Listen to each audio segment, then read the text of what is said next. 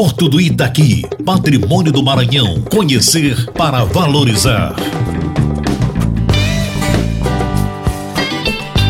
Olá, Maísa. Olá, Adalberto. Vamos de informações sobre o Porto do Itaqui? Vamos lá.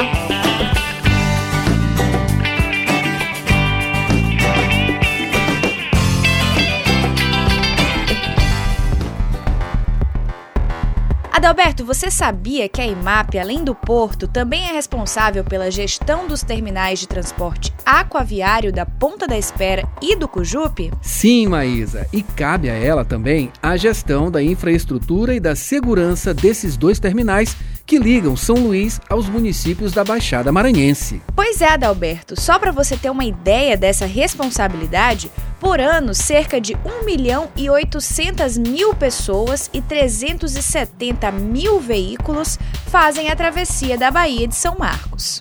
E olha, Maísa, esse serviço é tão importante que é realizado por vários órgãos. Enquanto a EMAP administra a estrutura física dos terminais, o transporte de ferribotes é regulamentado e fiscalizado pela MOB, a Agência Estadual de Mobilidade Urbana e Serviços Públicos, e operado por duas empresas privadas. É impressionante o quanto a EMAP vem transformando esses terminais de 2015 para cá. Verdade, Maísa. Só para citar um exemplo, no Cujupe, os vendedores e vendedoras passaram da condição de ambulantes para arrendatários.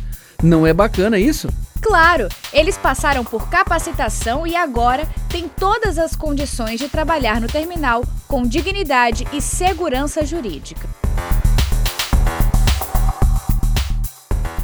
Em breve a gente volta com mais informações do Porto do Itaqui. Até mais então. Itaqui, o porto público que é orgulho dos maranhenses.